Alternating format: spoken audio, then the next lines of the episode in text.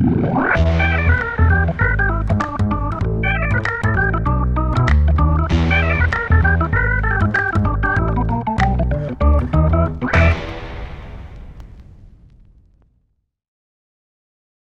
Ümit Sami Kubuş. Sevgili Mustafa Can. Efendim hoş geldiniz. Nasılsınız? Efendim hoş bulduk. Şahaneyiz. Sizleri sormalı. Gayet iyidir.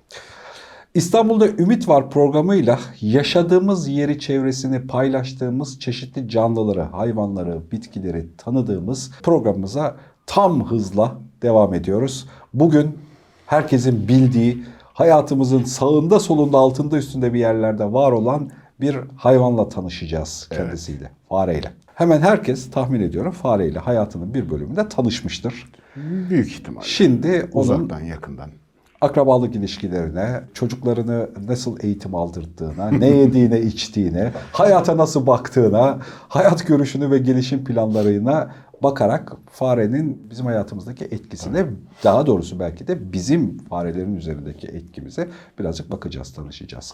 İlk soruyu sorayım, gelsin. Ee, ben buna evrimsel olarak hangi soydan, nereden geliyorlar, farenin evrimsel süreçteki yeri nedir, diye e, merak ediyorum. Bunu genel olarak canlılar için de merak ediyorum. İlk sorum bu olsun hocam. Tabii. Fare ki- nerelerden, kimlerden, kimin kimin nesi, kimin akrabası?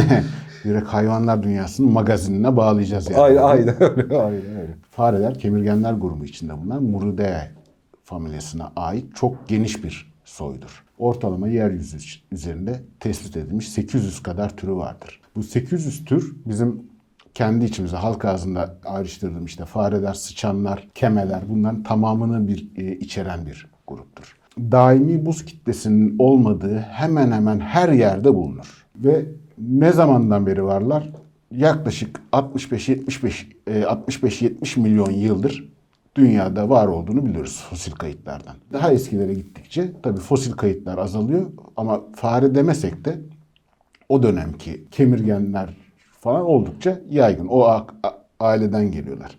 Ee, ortalama işte 65-63 milyon yıl önce her zaman canlıların evriminden bahsederken konumuz olan e, büyük göktaşının çarpmasıyla beraber dinozorların ve dinozorlara bağlı birçok türün ortadan yok olması yok olmasıyla e, baskın türler ortadan kalkmış. Habitatı şekillendiren, ana biyokütleyi oluşturan canlılar ortadan kalkınca e, yeni yeni evrimleşmeye başlayan, yeryüzünde yeni yeni dolaşmaya başlayan e, özellikle gececil ve toprak altında yaşayan kemirgen memeliler, kemirgen benzeri memeliler daha hakim olmaya başladı. Alan boşaldığı için daha aktif olmaya başladılar ve günümüze kadar geldiler.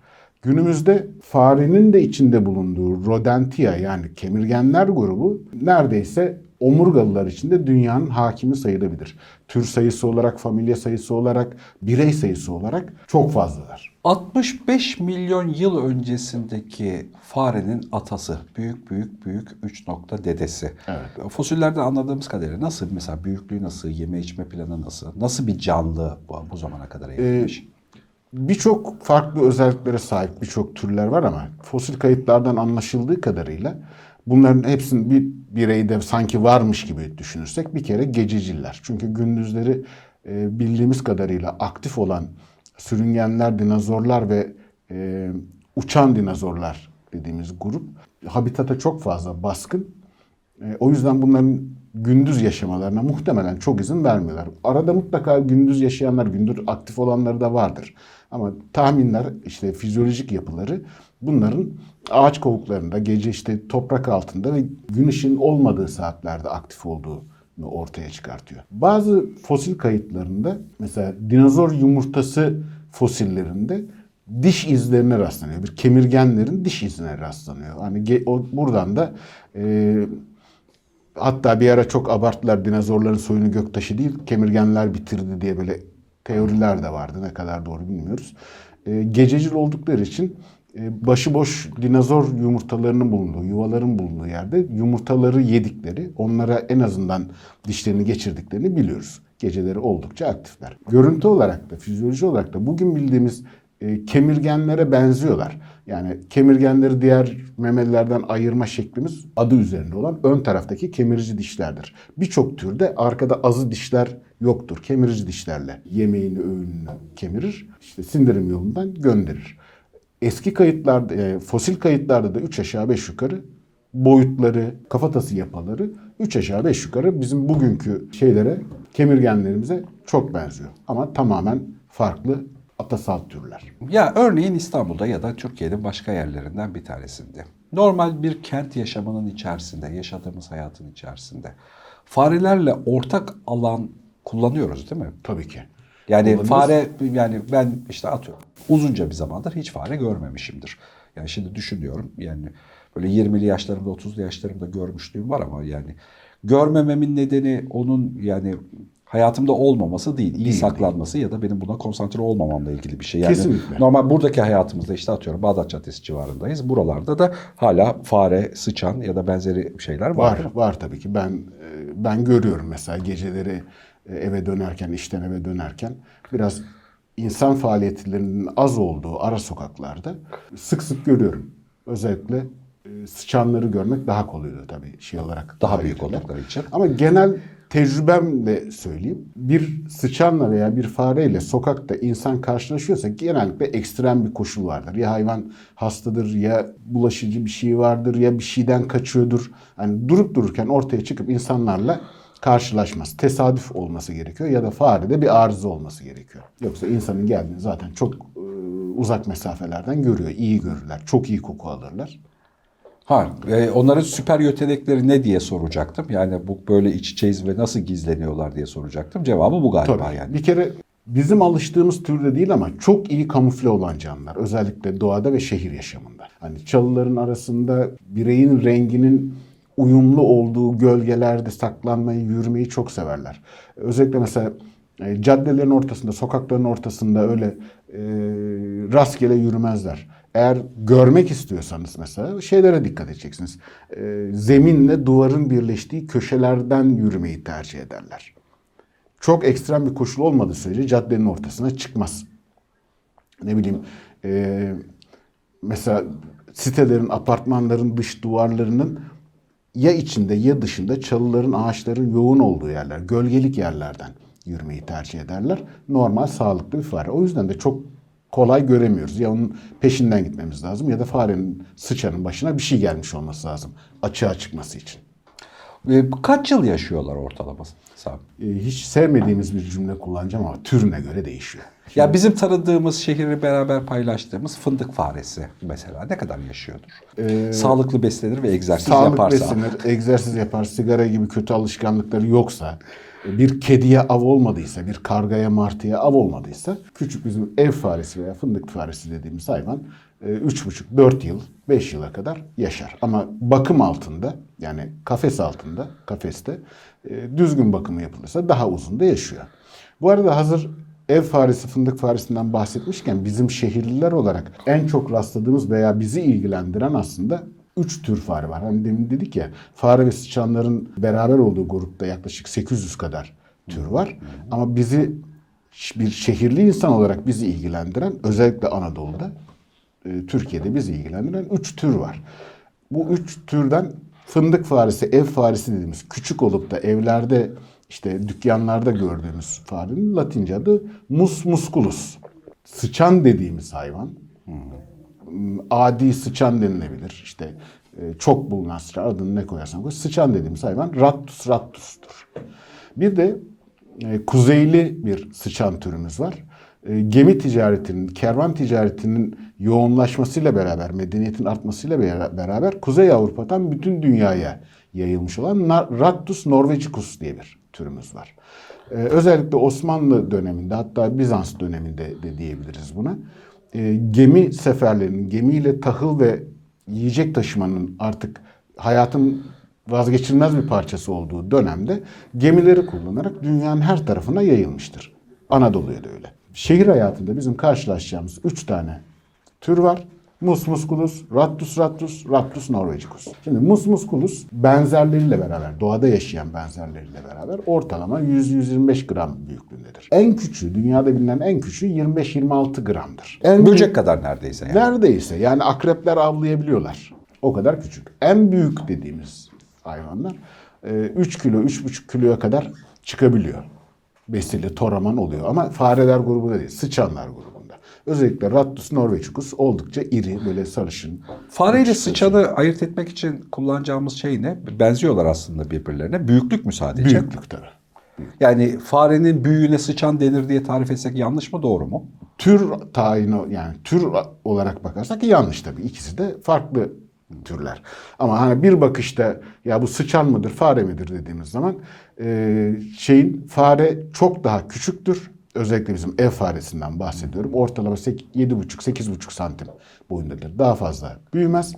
E, ön kolları daha kısadır, sivri burunludur. iki tane kulağı vardır. Hemen hemen yuvarlak şekilde dışa dönüktür ama oynar. Sıçanlarsa farelerden çok daha büyüktür. Yani yetişkin bir rattus rattus ergeni böyle aşırı bir beslenme ekstrem koşullar olmadıysa 15 16 17 santime kadar uzar. E, çıplak bir kuyruğu vardır. Hemen hemen kuyruğu boyu kadardır. Tüysüz ve çıplaktır kuyruğu. Buradan anlaşılabilir. Rattus norvegicus, Rattus rattus'tan biraz daha iridir. İyi bakım görmüş, böyle güzel beslenmiş bir e, Rattus norvegicus 1,5-2 kiloya kadar uzanır, büyür. Sıkıştığı zaman çok tehditkardır. Arka ayağı üzerine kalkar, tıslar mıslar böyle acayip hareketleri vardır. Yani neredeyse ortalama bir kedi kadar büyüklüğünde olan Norveçkuslar çıkıyor.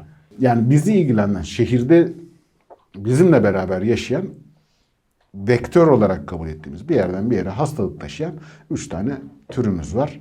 Ee, onun haricinde doğada Dur, bu, yaşayan... bu vektör işine gireceğim. Bu bölümü bir şey yapma. Yani hani o cümleyi onu, so- ha, onu, onu ben sorayım e, bir şeyde. Farelerle beraber ya da sıçanlarla beraber ortak bir hayat yaşıyoruz ama bizim için tehlikeli değil mi? Yani onlarla beraber yaşıyor olmak. E tabii ki. Neden? Bizim için tehlikeli. E, bir kere en büyük tehlikesi taşıdığı hastalıklar. Yani en çok da bileni, bilinen işte veba, kara veba e, gibi. Ben bazı şeylere göre cüzdan da taşıyor deniyor ama artık kalmadığı için ben çok fazla bilemiyorum.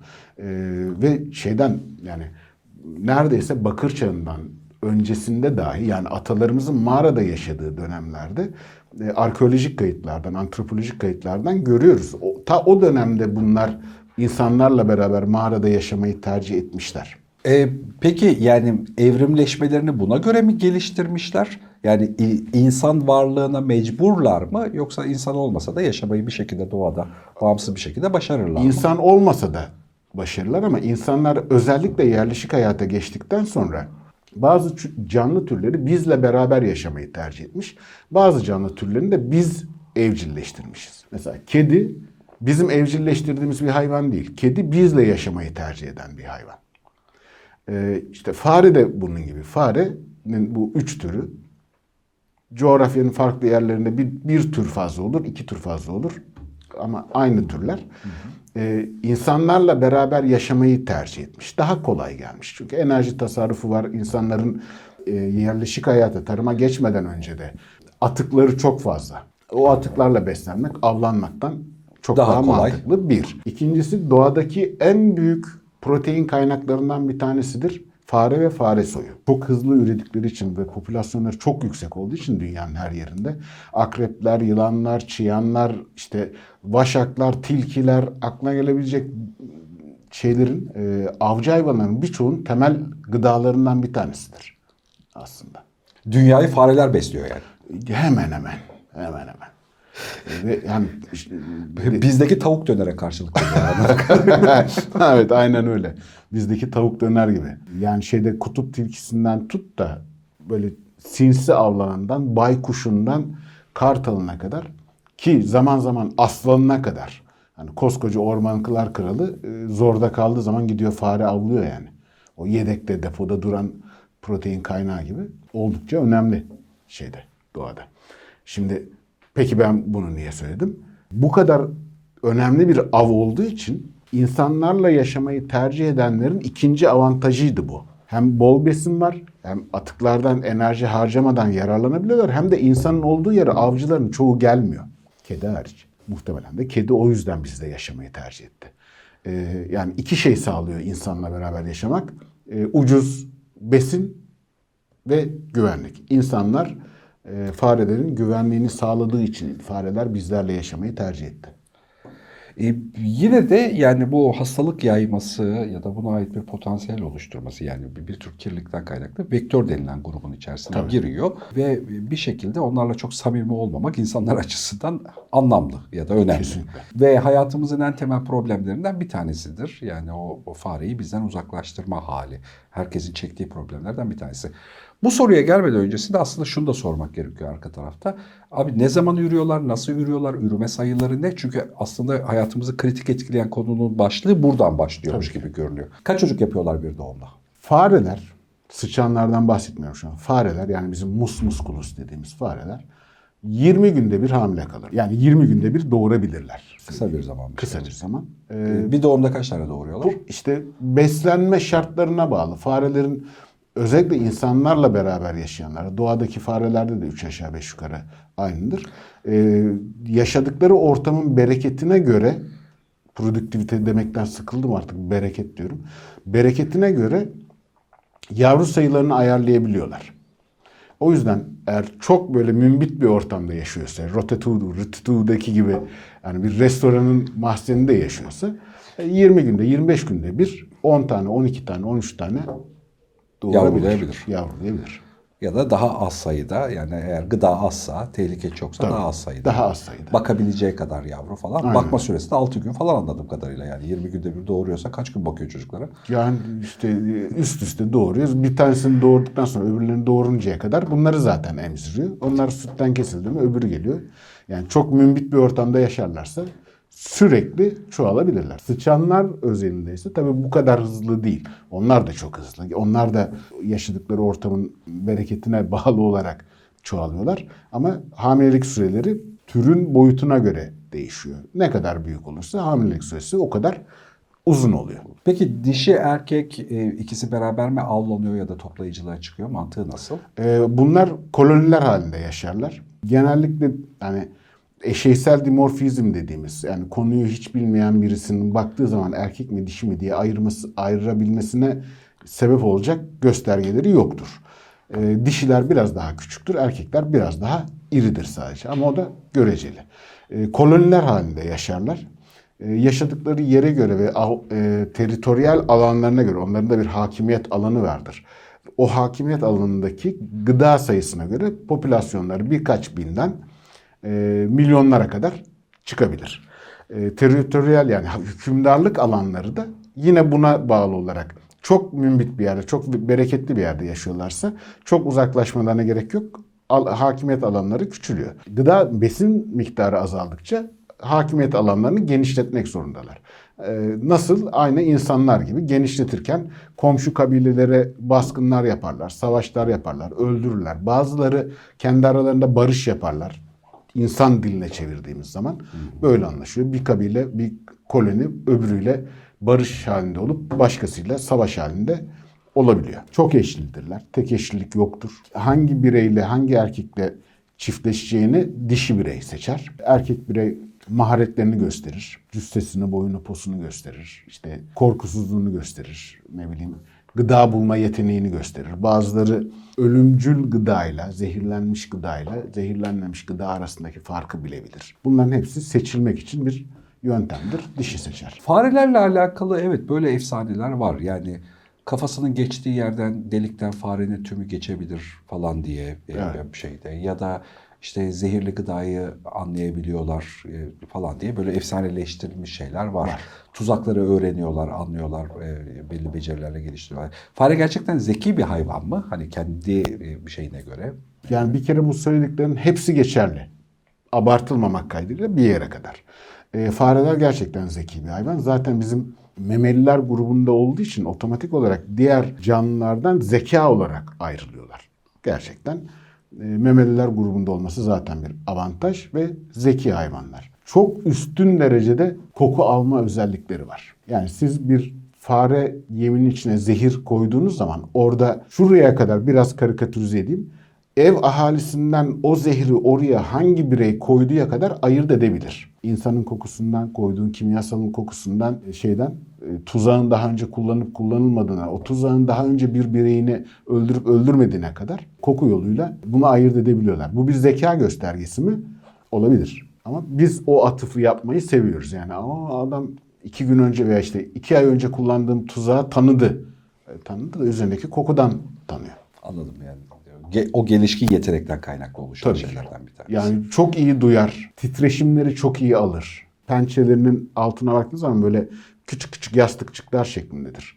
Zemine bastığı zaman o zemindeki ayak sesleri başka bir fare mi gidiyor, kedi mi geliyor onların titreşimlerini alır. Çok iyi koku alır. Zaten gececil hayvandır, iyi görür. E şimdi bunların hepsi birleştiği zaman gayet zeki bir hayvan oluyor. Çünkü aldığı veri ve veriye verdiği tepki ölçülebilir bir hale geliyor. Kent ve şehir plancılığının parçalarından bir tanesi olduğunu biliyorum. Yani e, bu kentin içerisinde fare ya da sıçanları ekolojisini, kolonilerin ne kadar büyük olup olmadığını da hesaplamak zorunda kalınıyor. Bu vektör olmalarından kaynaklı. Gayet bununla alakalı e, şehircilik açısıyla bakılarak çözümler üretiliyor. Değil mi? Yani böyle Tabii bir ki. böyle bir alan da var. Özellikle popülasyonun çok büyük olduğu bilinen yerlerde bu tür işlemler yapılmadan zaten bir şeyleri yönetmek çok zor. Türkiye'de de benzeri yaşandı 1990'lı yıllarda İstanbul'da Kazlıçeşme deri fabrikaları yıkılmadan önce mesela oradaki fare popülasyonuyla nasıl mücadele edileceğine dair o dönemin yöneticileri projeyi Hacettepe Üniversitesi'ne vermişti.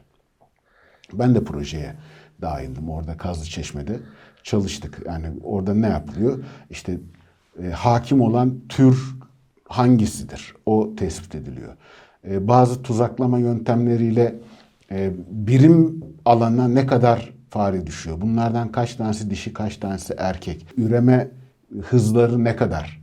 E, gibi şeyleri ölçmek zorunda kalıyoruz popülasyonun büyük olduğu yerlerde. Kazlıçeşme'de mesela aynı şey yapıldı. E, oradaki temel amaç siz orada deri fabrikaları yıkıldıktan sonra o fareler kentin başka yerlerine dağılmasın diyeydi sanıyorum. Aslında dağılmasın diye değil de yani benzer şöyle e, Kazlıçeşme deri fabrikaları yıkıldığında ortadan o büyük e, gıda fare için gıda olan şeyler kaldırıldığında bu kadar büyük popülasyon İstanbul'a dağılır mı dağılmaz mı? Dağılırsa nereye kadar dağılır? E, gibi bir alan tespiti yapmaktı oradaki temel amacımız. Ne sonuç çıkmıştı çalışmadan? O popülasyonu besleyecek dünyada başka şehir yok yıkın gitsin. Karikatürle söylemek gerekirse. Ee, sevgili hoca, ben o zamanlar lisans öğrencisiydim. Sevgili hocalarımız beni layık görmüştü orada beraber çalışmaya. Kulaklarını çınlatıyorum hepsini. Çok sevdiğim insanlar. Orada beraber çalıştık. Çok şey de öğrendik. Arazide çalışmayı, yani alanda çalışmayı e, öğrendik. Orada neler yaptık? İşte canlı tuzaklar kurduk. Canlı tuzaklara bireyler yakaladık. Onlar üzerinde ola ki bir ilaçlı mücadele yapılması gerekirse işte hangi ilaca ne kadar direnci var, ne ilaç kullanılmadır onlara bakıldı. Mesela diş izlerinden e, popülasyon tayini yaparız biz. Böyle pelet dediğimiz sabuna benzeyen şeyler vardır. Farelerin yaşadığını bildiğimiz yerlere onları asarız. E, işte orada bir süre kalır. Ondan sonra üzerindeki diş izlerinden kaç bireyin oraya geldiğini, içinde böyle çekici kokusu vardır. Şey yaparız, anlarız. Mesela Kazlıçeşme'de kullandığımız peletlerin bir daha bulamıyorduk. yani Yiyip gidiyorlar. Yiyip yani geliyor diş atıyor gidiyor öyle düşün yani oturup sabunu yemiyor. Ama o kadar çok büyük ki popülasyon bireyler gelip diş attığında ortada şey kalmıyor. Pelet kalmıyor. Yani böyle enteresan bir çalışmaydı. Buna benzer bazı teknikler var. İşte iz teknikleri var. Bıraktıkları izleri e, takip ediyorduk. Diş izlerini takip ediyorduk. Canlı yakalamaya çalışıyorduk. Bazı yerlerde e, ölü yakalamaya çalışıyorduk. Birim alanı hangi türden kaç bireyin düştüğünü bulmaya çalıştığımız çok büyük bir projeydi tabii. Ee, aynı zamanda fareler e, bu bilimsel anlamdaki yapılan çalışmaların, bilimsel deneylerin de önemli aktörlerinden bir tanesi e, bir şeyde sanıyorum. Bu çok kısa süre içerisinde üreyebiliyor olmalarından getirilen bir şey. Bir de DNA olarak insanlara çok benzer falan diye e, şeyler var, rivayetler var. Doğru mu? Önce onu sorayım. Tabii ki doğru. Birinci sebebi kolay üretilebilmesi, hızlı üremeleri. İkincisi zaten memeli grubundayız. Onlar da bir memeli, biz de memeliyiz. Üçüncüsü fizyolojik olarak aynı organlara sahibiz. Üç aşağı beş yukarı aynı hastalıklara sahibiz. Ee, insanda etken olan bir hastalığı orada simüle edebiliyoruz. Kalp hastası bir fare tasarlanabiliyor, seçilebiliyor diyelim. Tasarlamak demeyeyim de. Hızlı ürediği için herhangi bir genetik hastalığın birkaç nesil, 10 nesil, 100 nesil sonra nereye doğru evrildiğini çok rahat takip edebildiğimiz bir canlı. Ee, bir de tabii hani laboratuvarda kullanılan albino sıçanlar ve albino fareler ilk kullanılmaya başladığı günden beri seçile seçile geldiği için e, orada da bir e, seçilim sonucu laboratuvarlarda kullanılmaya uygun e, fareler oluştu. Onlar niye albino? Önce onu sorayım. Niye beyaz? Evet yani laboratuvar faresi beyaz olur falan diye. Bu Aslında bir, o bu bir bizim- seçki mi yine? O bir seçki bizim en çok bildiğimiz beyaz olduğu için öyle. Onun boz renklisi, sarısı, ik- iki renklisi, üç renklisi var. E, Onlar da oluyor. Ama albinolarda genel olarak albinoyu tercih etmişiz. Çünkü immün sisteminin nasıl, nasıl çalıştığını biliyoruz albino farelerde. İşte organ yapısını, genetik yapısını özellikle öz- e, çok böyle özel konularda çalışıyorsak e, han- genetik olarak hangi hastalığı taşıdığını, hangisinin resesif, hangisinin e, dominant olduğunu çok iyi biliyoruz yıllardır çalışıldığı için. Ve aynı soy üretilerek bunlar yapıldığı için zamanla albino olmuş. Ama sadece albino değil. Yani diğerleri de kullanılıyor. Yani laboratuvar faresinin kendisi de aslında bir tür ürün diyorsun. Tabii. Yani laboratuvar faresi yani dışarıdan yakaladığımız fareyle laboratuvarda çalışma yapmak mümkün değil, ya da çünkü çok az çalışma yapılabilir. Tabii. Nitelikli bir çalışma yapmak istiyorsan laboratuvarda üretilmiş bir fareyle. Tabii yani ömür uzunluğu çalışılmış, erkek dişi farkı çalışılmış, hangi koşulda ne kadar yavru üreteceği çalışılmış, hangi enfeksiyona nasıl tepki verdiği çalışmış, hangi yemle ne kadar ne yaptığı çalışılmış. Yani neredeyse 100 yıldır çalışılıyor bu hayvanla. Ee, o yüzden Yani yapmaya şöyle diyebiliyorsun yani bana 12 tane şeker hastası fare ver falan Tabii, tabii. diyebiliyorsun ya da. Tabii. Özel ırkları var onların. Yani işte zamanında çalışırken birisi tesadüfen keşfetmiş. Aa bu hayvan doğuştan şeker hastası. Bunun bunun soyunu devam ettirelim demişler. O günden de patentliyorlar bir de onları. O günden itibaren o ilk tespit edilen şeker hastasından fareden veya sıçandan soy yürütmüşler.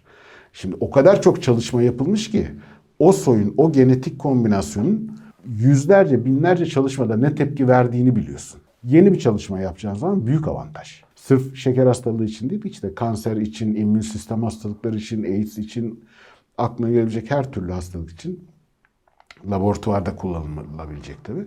Ee, genetik olarak taşıyan veya eğilimi olan ırklar var. Bunlar özel koşullarda, özel tesislerde üretiliyorlar. Ee, ve şey hani ha NASA'ya uzay üstüne girmişsin ha da o farelerin üretildiği yere girmişsin. O kadar. Detaylı ve komplike Detaylı bir iş diyorsun. komplike. Orada fare insandan daha değerli desem ayıp olmaz herhalde yani. Evet yani çok detaylı bir şey. Tabii. Yani onların kafeslerin ölçüsü belli, kafeslerinde kullanılacak suluğun ucundaki memenin uzunluğu belli. Öyle rastgele değil onlar. Çok uzun çalışmaların sonucunda oturtulmuş bir standart. Sonuçta yani ga- gayet soyları e, laboratuvarlarda büyümüş farelerle alakalı bir etik sorun da var. Sonuçta onlar duyguları olan hayvanlar. Ve e, ister istemez laboratuvarda geçirdikleri süre duygusal olarak onlara da zarar veriyor. Tabii. E, şeyde. E, bu konuyla alakalı yani işin bilim üretimi tarafında yapılmış bir altyapı, hazırlık, bir matematik var mı? Var Yani deney hayvanı kullanımıyla alakalı. Var tabii ki. Yani Türkiye'de dahil olmak üzere bilimle uğraşan bütün ülkelerde bir kere böyle kafana göre rastgele deney yapamazsın. Etik kuruldan geçmek zorunda. Etik kurullar var üniversitelerde. Yapacağın deney etik, etik kuruldan geçmek zorunda. Etik kurul neye bakıyor? Tamam deneyde bir deney hayvanı kullanmak zorundasın. Fare kullanmak zorundasın. Ama fareye verdiğin zarar araştırma sonucu elde edeceğin insani yararla dengeli olması lazım. Öyle kafana göre saçma sapan deneylerde fare heba edemezsin veya onları kötü koşullarda yaşatamazsın. Deney hayvanı sonuçta ölecek duyguları var. Kabul. Ama o süre içinde maksimum rahatı sağlamak zorundasın buraya. Deney hayvanlarına, özellikle farelere. Ve farelerle yaptığın deneylerde bir daha altını çizerek söylüyorum. Yaptığın deneyin sonucu farelere verdiğin zarardan daha önemli olması lazım. Yani Evet. keyfine göre yola çıkıp ben işte 12 tane deney faresi aldım canım ne istiyor şunu da merak ettim Yok. falan. İşte üç Yapamaz. ayaklı fare bakalım nasıl yaşıyormuş gibi bir deney yapamazsın. Yapamaz. Yani, Yani bununla alakalı nereye başvuruluyor? her Yere- üniversitenin etik kurulları var. Sadece bu deney hayvanlar için demiyorum. Bütün e, laboratuvar çalışmaları için, bütün saha çalışmaları için etik kurul kararı gerekiyor. Aynı şey deney hayvanları için de geçerli. E, yaptığın deneyin sonuçları, araştırdığın şeyin sonuçları farenin hayatından daha önemli olduğuna karar verdiğin bir büyük bir kuruldan geçmesi gerekiyor. Geçmiyorsa yapamıyorsun. Öyle ben e, fareyle deney yapacağım ne göreyim falan yok. Yine altını çizerek söylüyorum. Laboratuvarlarda özellikle deney hayvanları laboratuvarında standartlar çok sıkı belirlenmiştir. Kafesin genişliği, ne kadar yem verileceği, su miktarı, kimin bakacağı, kaç günde bir işte temizliğinin yapılacağı, e, bir laboratuvar alanında birim alana ne kadar fare düşeceği bile belirlidir. Öyle kafana göre e, kıyıda köşede üç tane fareyle işte izbe bir yerde yapamazsın. Muhakkak tamam bazen canlarını alıyoruz, bazen ilaç deniyoruz, bazen başka şeyler yapıyoruz. Ee, zarar veriyoruz ama verdiğimiz zararın dünya sağlığıyla ilgili dengesinin olması gerekiyor. Yoksa yapılamıyor. Türkiye'de dahil buna.